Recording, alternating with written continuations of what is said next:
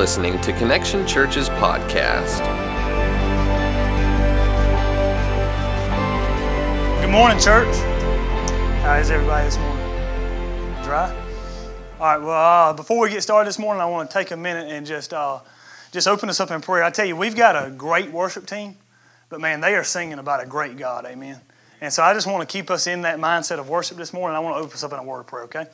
Uh, dear God, I just thank you so much for your grace. Um, Lord, Lord, truly everything we do should be an offering, dear God. Everything we do should be uh, from you uh, and for you and through you, dear God. It, it's all for you, God. And Lord, as this, all, as this morning, as they were just singing about uh, it's your breath in our lungs, dear God. I just pray this morning, dear God, that as we come into this time, dear God, I just pray that your word would be lifted up, but dear God, not as from me, but dear God, uh, dear Lord, you, it's your breath in my lungs. I just pray today that you would be honored through this word, God. And I just pray, even right now, dear God, that you would be working on people's hearts and people's lives, dear God, to prepare them to hear this word, God. I just pray that, uh, Lord, I pray today that the, uh, the veil would be lifted off of people's eyes so they could hear your word and know it's you speaking to them, dear God, and that you would change their lives, God. Lord, more than anything, we just want to know more of you, God, and we want to live our lives in line with your word and what you say and how we should live, God.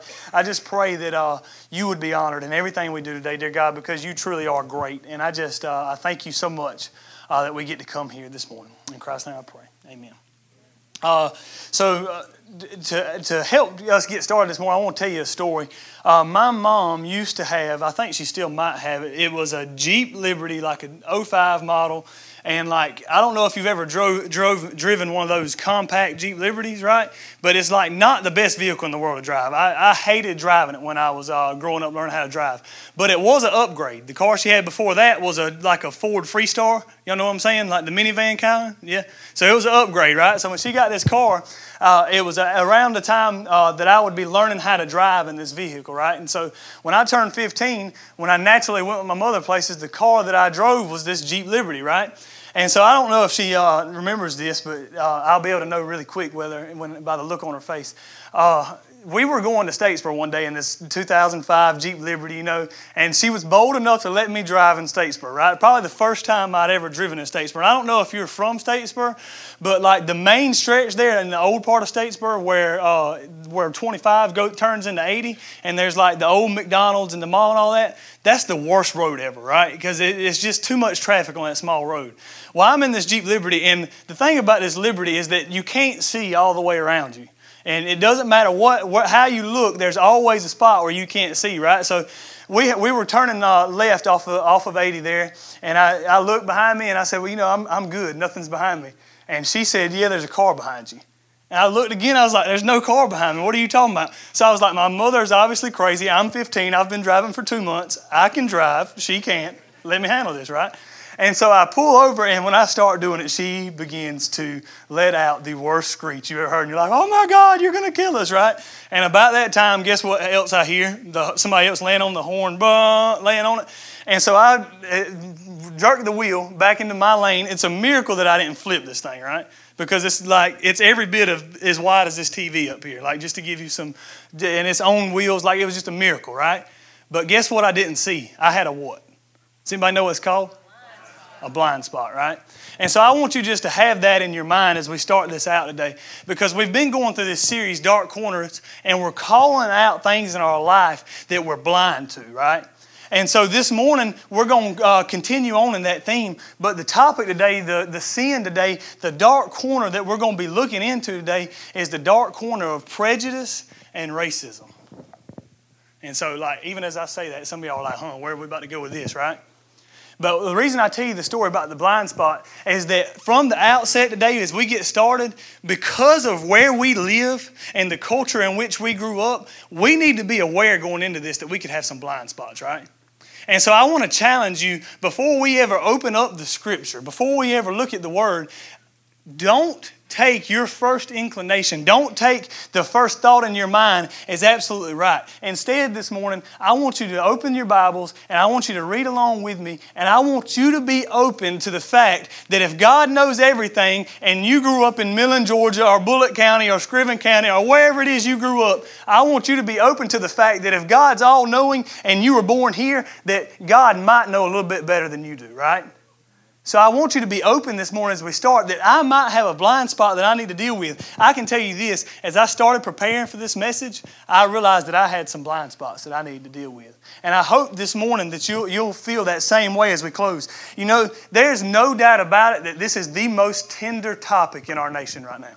Would anybody disagree with that? You, can, you, you, you turn on the news, and I guarantee you, you're going to be hearing about one of, uh, one of three things. You're either going to be hearing about Donald Trump, I'm sorry. You're going to be hearing about Hillary Clinton, I'm sorry. Or you're going to be hearing about race, right?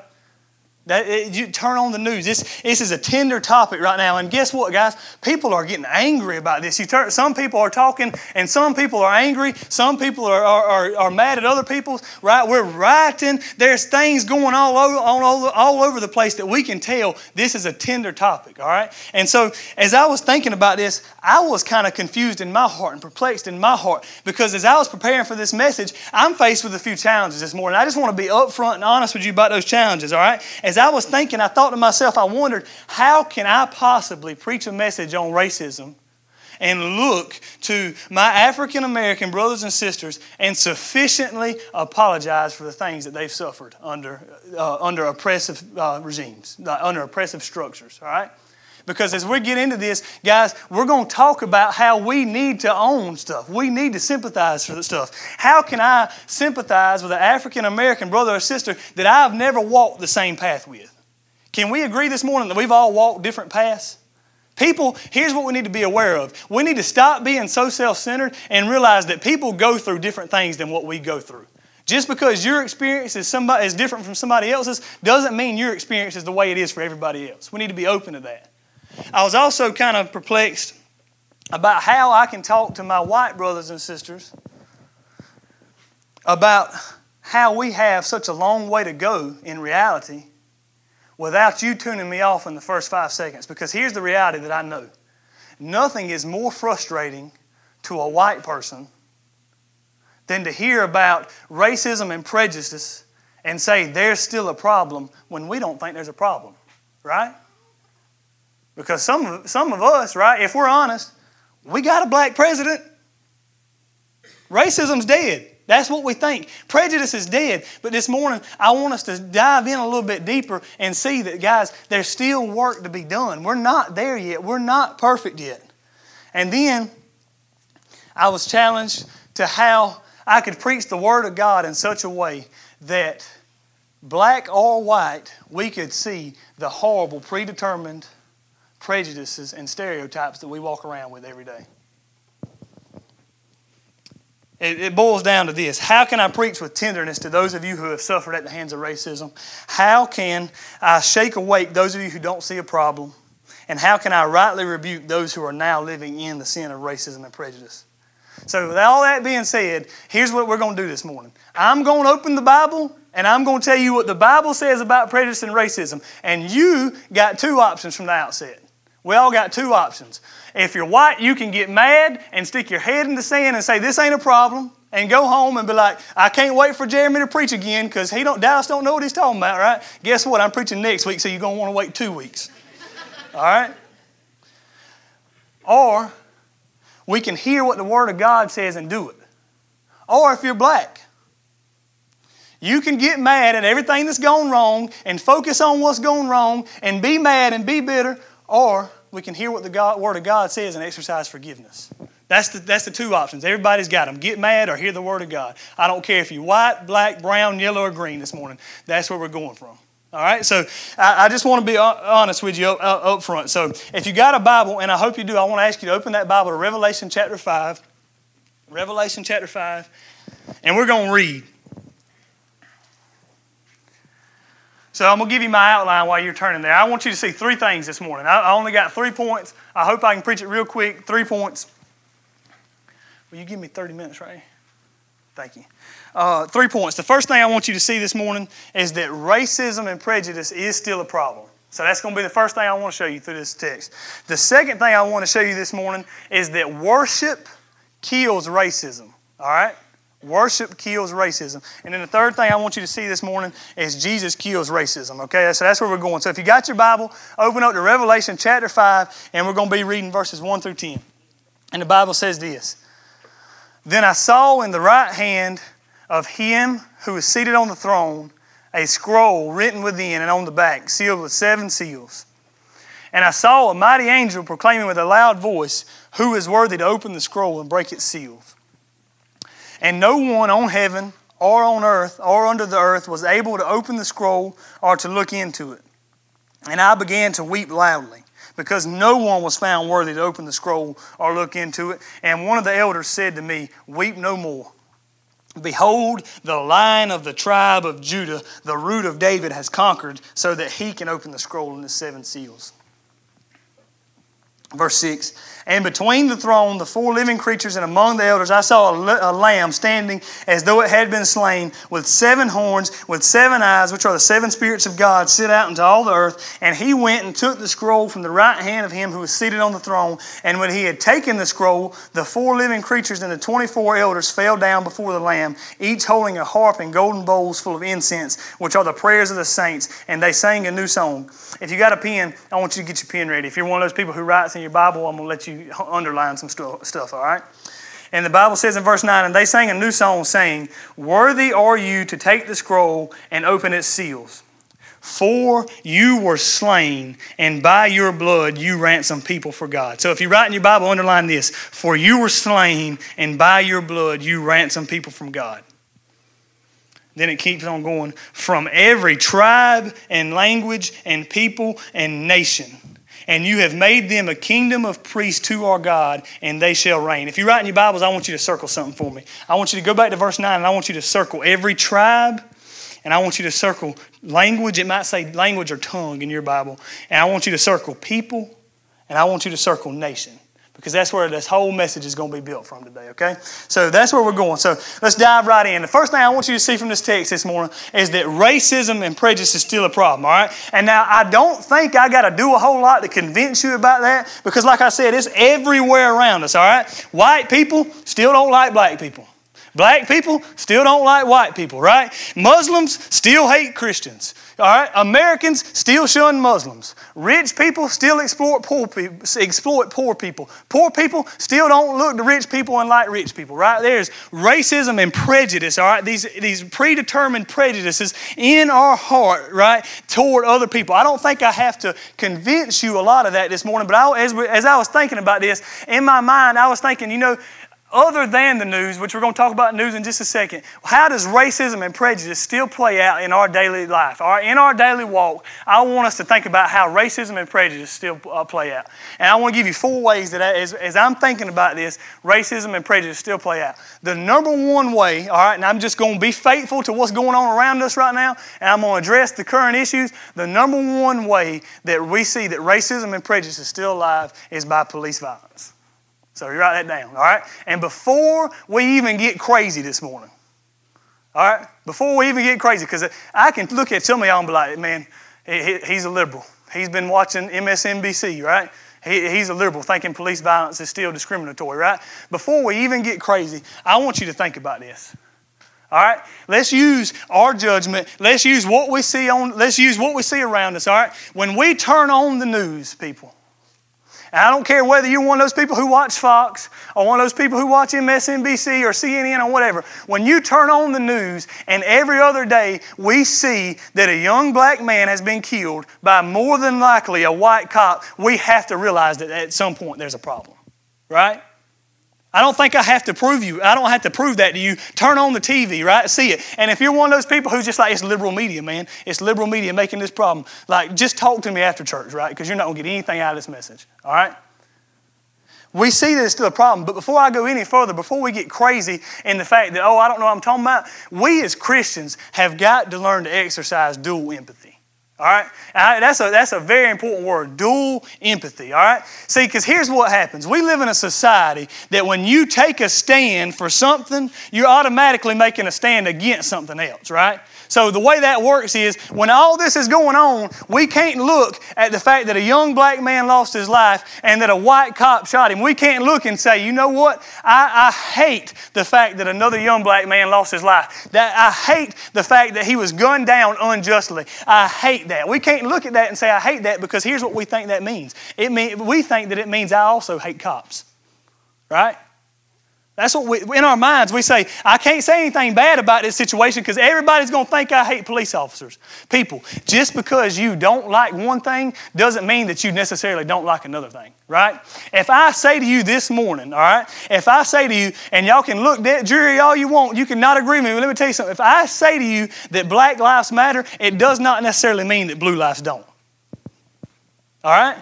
We need to learn to look at people and say, you know what? I hate the fact that cops are put in such a bad situation day after day. I look at them and I respect the job they do. I don't want to do that job myself. I'm thankful for my, the police officers, especially the good ones. But we also need to be able to look at situations and say, I hate to see a young black man lose his life. Now, I don't understand why that's so hard for Christians. I don't understand why we can't have dual empathy. I read this quote and I think it makes perfect sense. This is how we show dual empathy. Listen, all right? So, on the side of, of young black men losing their lives, we say, There has been no ethnic group that has borne the brunt of the brokenness and systems and structures in the United States like, of America like our African American brothers and sisters have. We do not have equal historical place in America. History shows on repeat that betrayal of African Americans by the very systems and structures that, that were meant to protect them. All right, that one guy said that. Then he also said this. The job of first responders is surely one of the most difficult and dangerous jobs in America. They have courtside seats for the most deplorable, evil, despicable things imaginable. They routinely deal with violent, the, the violent, the mentally ill, and the desperate. Would you believe that one man said both of those things? He looked at both situations and he felt empathy in his heart for both situations. We have to learn to be dual. We have to learn to show dual empathy. We can go two directions at one time with our emotions. See, but here's the fact: very, very few of us know how to think like that. Very few of us are grounded in the world enough to know how to think that way. And I know this for a fact because you betray the way you think on Facebook, right? You get on there and you say, hey, blue lives matter, baby. But and then the way you word things and the way you say things, you know what you're really saying? Hey, black lives don't. Or you get on there and you say, black lives matter, but the way you word things and the way you say things say, hey, I don't really care about our first responders.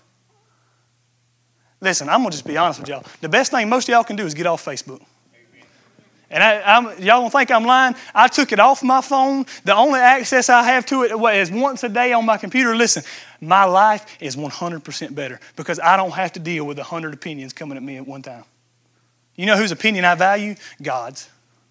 We need to learn how to think.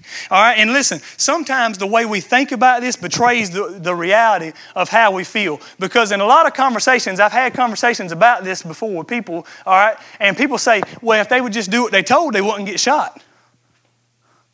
Right? And when you first hear that, you kind of like, amen. You get told to get on the ground, get on the ground. Right? Let me ask you something. Do black people and some of the, we, we got a few black people here. Black people are like, oh, Lord, he's giving it to them today. Right? And white people are like, why y'all on us so hard? All right? Do black people not deserve to be treated the same as white people? And here's what I mean by that. When you get pulled over, if for no reason at all the police officer says, get on the ground, what's your first response?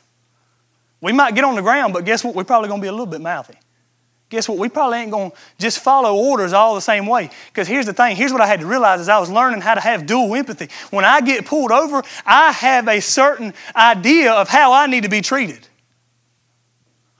Other people deserve that same right, guys. And here's, here's where it really hit home for me as I was thinking about this. Some of you, if you got a teenager, raise your hand. If you got a teenager, raise your hand. All right, check this out. If you, if you got a teenager who drives, this is what's going to happen. They're going to come home one day and they're going to tell you, Mama, I got pulled over. All right, let's, just, let's use this in the case of a white teenager. I got pulled over. What if they told you that, what happened, baby? Well, he came to the door. He didn't ask me what I was doing. He said, get out and get on the ground. Now, y'all can't tell me, mamas, that y'all ain't going to have a problem. Y'all going to be like, nah, my baby. Then you're going to go down to the sheriff's office, and this is what they're going to say. Well, ma'am, he had 17 guns on him and three grams of drugs. And you're going to be like, well, he didn't tell me that, right? But still, you didn't have the right to tell him to get on the ground. You could have told him something else, right? You mad? You're mad. You're mad.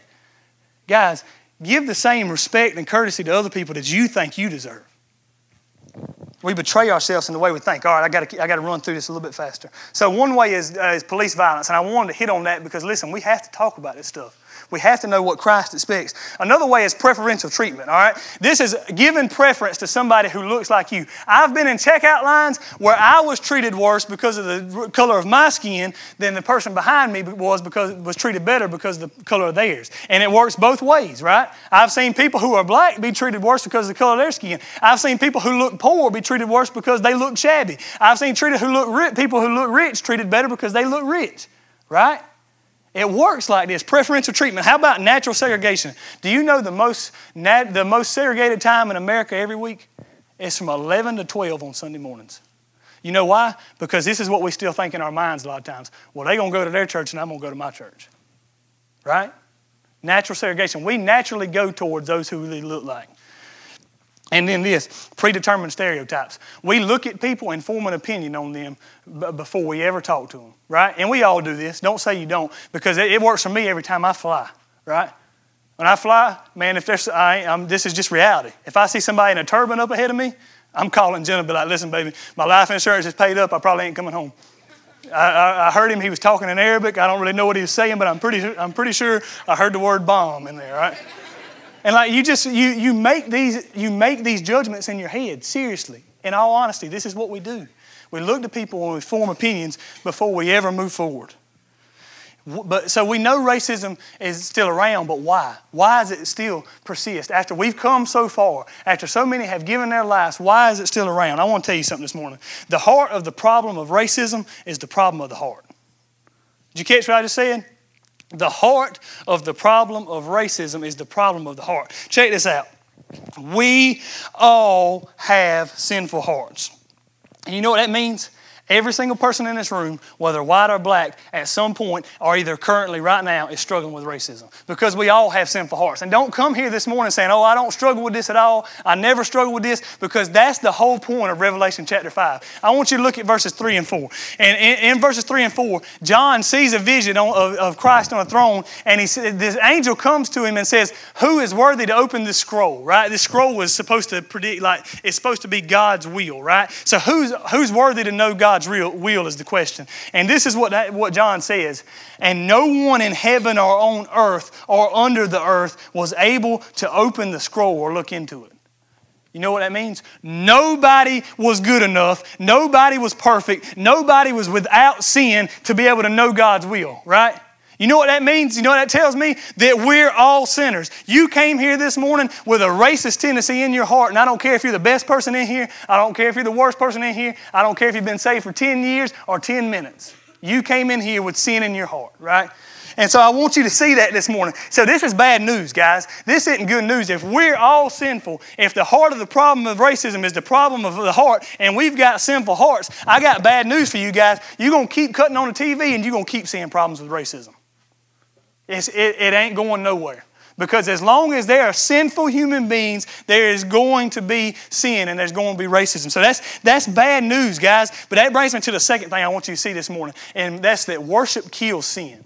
Check this out. We as Christians do not have to be content to live in a world where racism is evident. We don't have to be content to live in a world where people live with racism in their heart. We don't have to be content to live in a world where people are prejudiced against one socioeconomic type or another. We don't have to be content for that because here's what I want you to see this morning is that worship kills racism.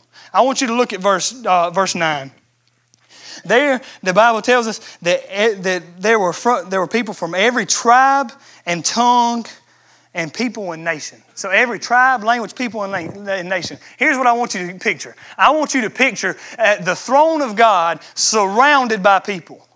All right? And your natural tendency when you picture God and you picture people is to picture God who looks just like you and then picture people around God who look just like you do because that's what, the way our mind works, right? But what the Bible is telling us here is that on the last day, when everything comes to is settled and God is elevated on high, there are going to be people in heaven worshiping God and they're going to be all shades of colors. They're going to be green, yellow, purple, blue, black, whatever color you want to put in there. They're going to be every tribe, language, and nation. They're going to be people who look different than you are. And that's amazing. We get the picture of God on a throne, and there's somebody from every language. There's Spain, there's Spanish there, and there's Portuguese there, and there's Italian there, and there's German there, and they're different colors, and they're all saying, God, we serve the same God, you are good. Guys, I don't know about you, but that should, that should excite you this morning. That's the reality we're going to. Here's what I want you to see there. I want you to notice what you're seeing in this picture. What you're not seeing, what you're not seeing there, seeing there is racism. People, don't, people aren't looking around and saying, you know what, I can't worship next to this person because he's a different color than I am. God, I know you're on the throne here and you're pretty awesome, but I don't know if you notice it, God, but he's black. there ain't nobody saying that here. Right? But let me tell you what you do say, do, do see. You see worship happening here.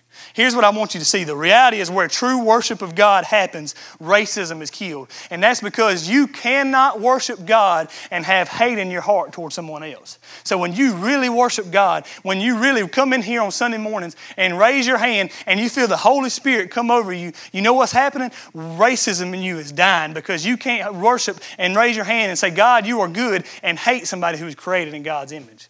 That's not the way it works. And then I want you to see too that, not only does worship kill racism, but hey, this is where we're heading for all of eternity. So I don't know if any of you know how this works. And the book of Revelation is a future vision, right? It's not here and now. It's, it's, it's somewhere in the future. And so what John is saying he's seeing is that one day in the future, the ultimate destination of the whole world is working toward one moment in time where people from every skin color and language and culture will worship together with God. And I got, I got to tell you something. Martin Luther King Jr. had a good dream. Y'all remember the dream speech? I have a dream that one day the, my children will be judged by the content of their character, not by the color of their skin. That was a great dream. I got, I got news for you. Martin Luther King Jr.'s dream was too small because Martin Luther King Jr. dreamed that we could all dwell in unity. But the Bible says that there's going to be a day when we worship in unity. And worshiping with each other is far better than living next to each other.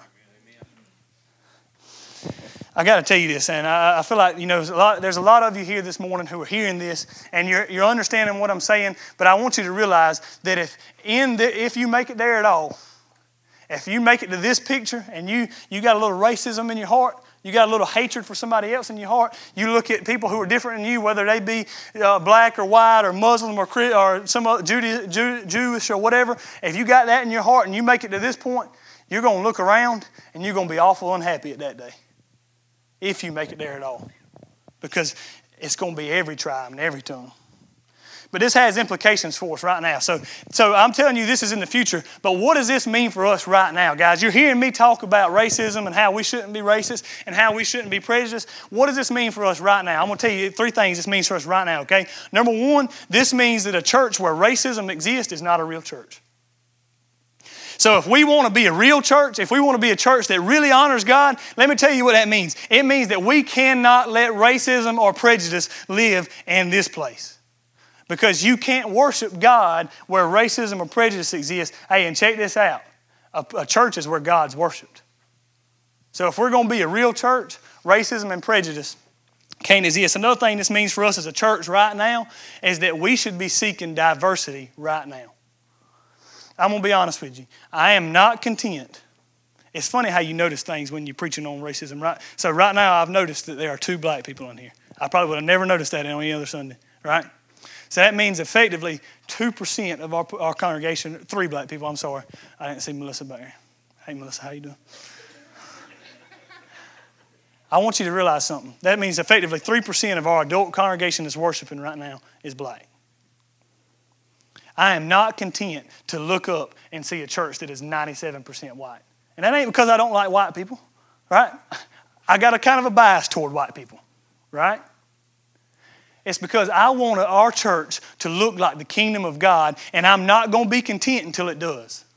That means we need every color in here, not just white, not just black, not just Mexican, whatever, every color.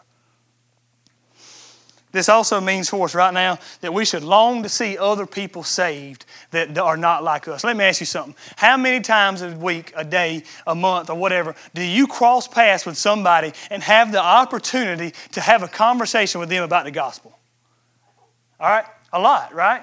How many times are those people different than you are? Probably a lot. You probably come into contact all week, all month long with people who look different than you, people who talk different than you, people who act different than you. What this passage is telling us is that we should absolutely long for people who are different than us to come to know Jesus. I don't understand it, guys, how we can look to another human being and see another eternal soul before us and not say, God, I want you to save this person. How it doesn't matter what color they are, right? It doesn't matter what where they're from, right? We should look to them and say, God, I, I want you to save them. I don't care what they're going through. I want you to save them. How can we not care that that person will either spend an eternity in hell or an eternity in heaven, right? And I got something else for you. Our comments on this betray the way we think too, because if I have heard, I've heard this statement a lot, right? And I'm gonna flip I'm gonna flip the switch from black and white here to uh, uh, American and Muslim. All right, so I've heard this statement a lot.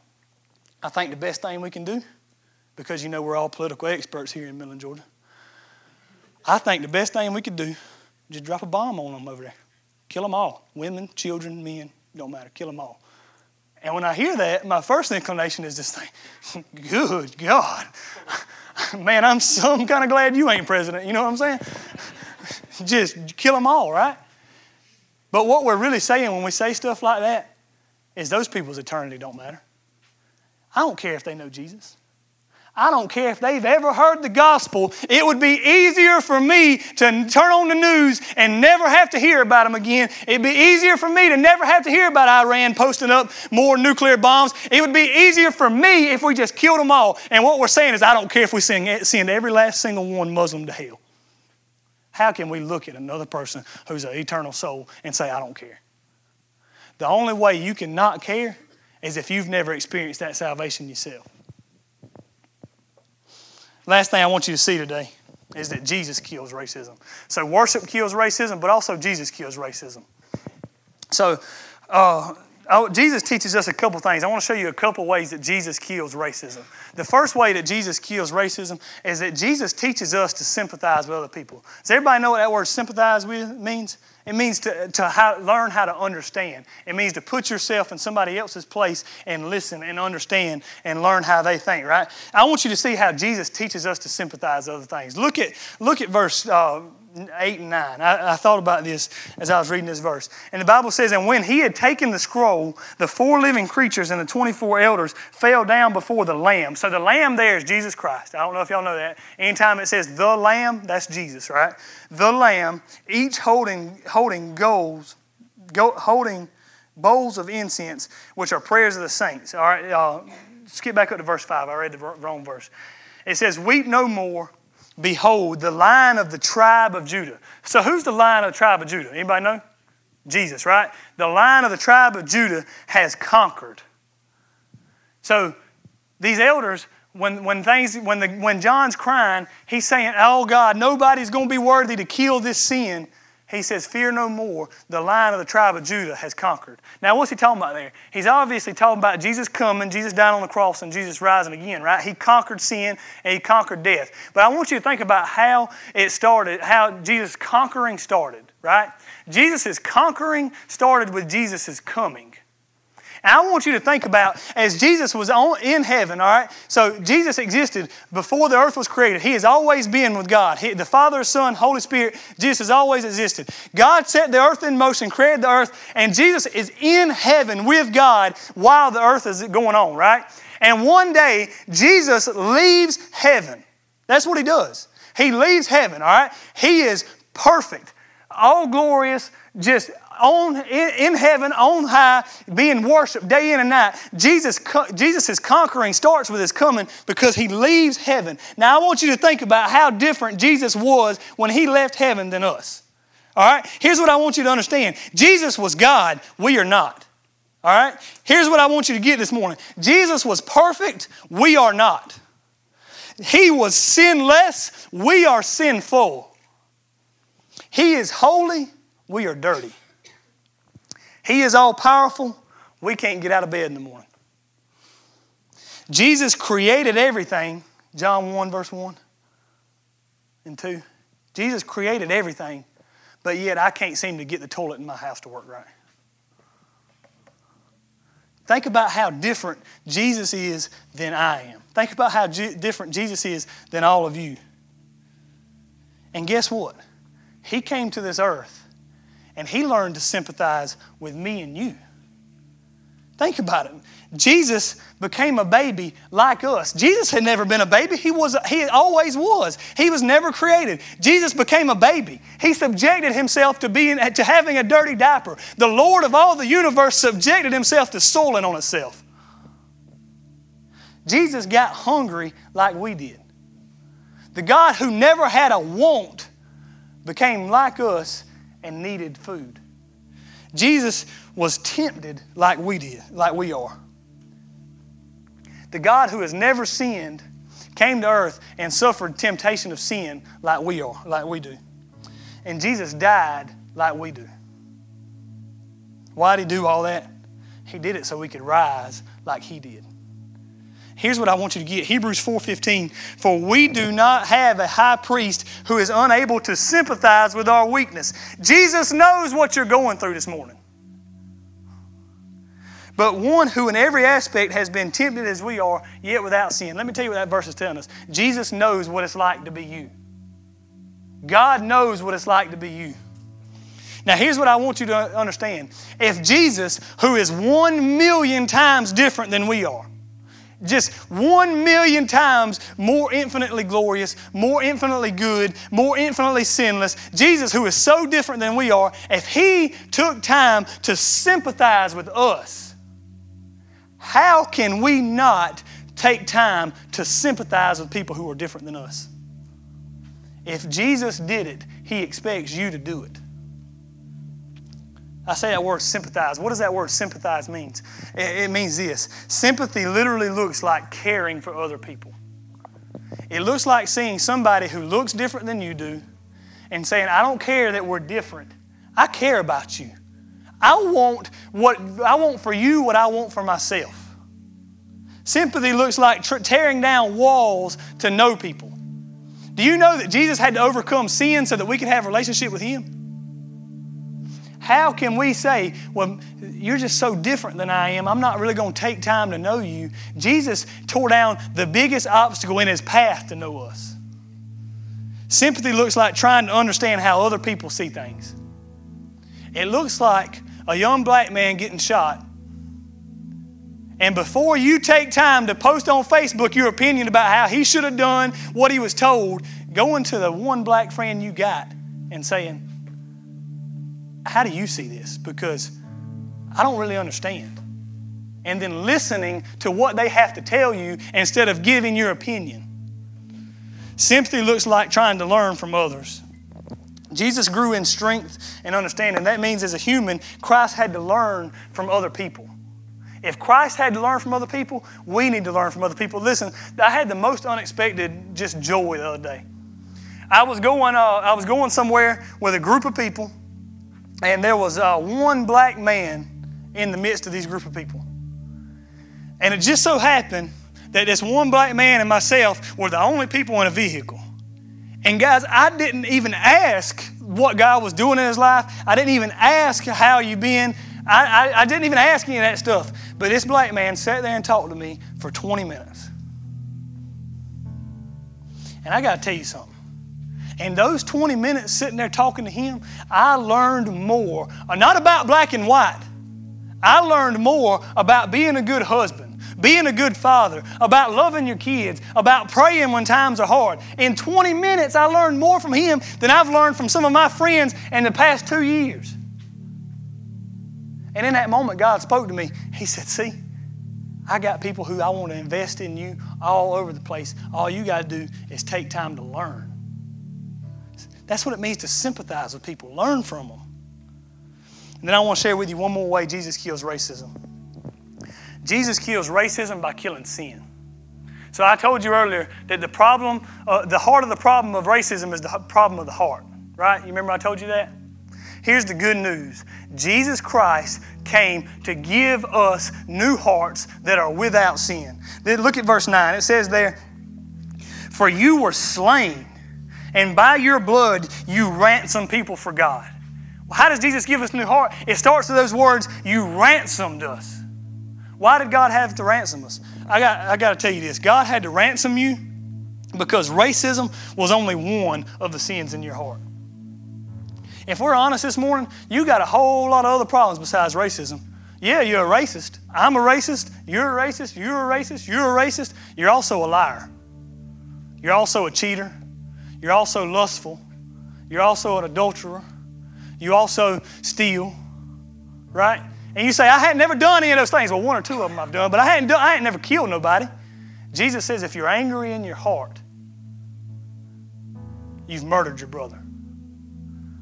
Jesus says, if you look upon a woman lustfully, you've committed adultery. Jesus had to ransom us because we all had wicked, dirty, sinful hearts. And Jesus came to ransom us. He, buy, he bought us back. What was the price? Look there. It says, "For you are you ransom people for God." Right above that, it says, "How's it does?" It says, "By your blood." The price that Jesus Christ had to pay to ransom our hearts from sin was His blood. For us to have life, Jesus had to die. For us not to steal, Jesus had to die. For us to have hearts that were free from lust, Jesus had to die. From us to have hearts that were free from racism, Jesus had to die. And what I want you to see this morning is that through the power of the gospel, Jesus died on the cross to change your heart. And some of you here this morning, you got a million sins in your life, racism is one of them, that you're just content to live with. Well, I'm only a little bit racist. I don't say anything racist to a black person. That's what you, all right? I'm only a little bit lustful. I don't, I just look at women. I don't actually cheat on my wife. I'm only a little bit, I'm only a little bit greedy.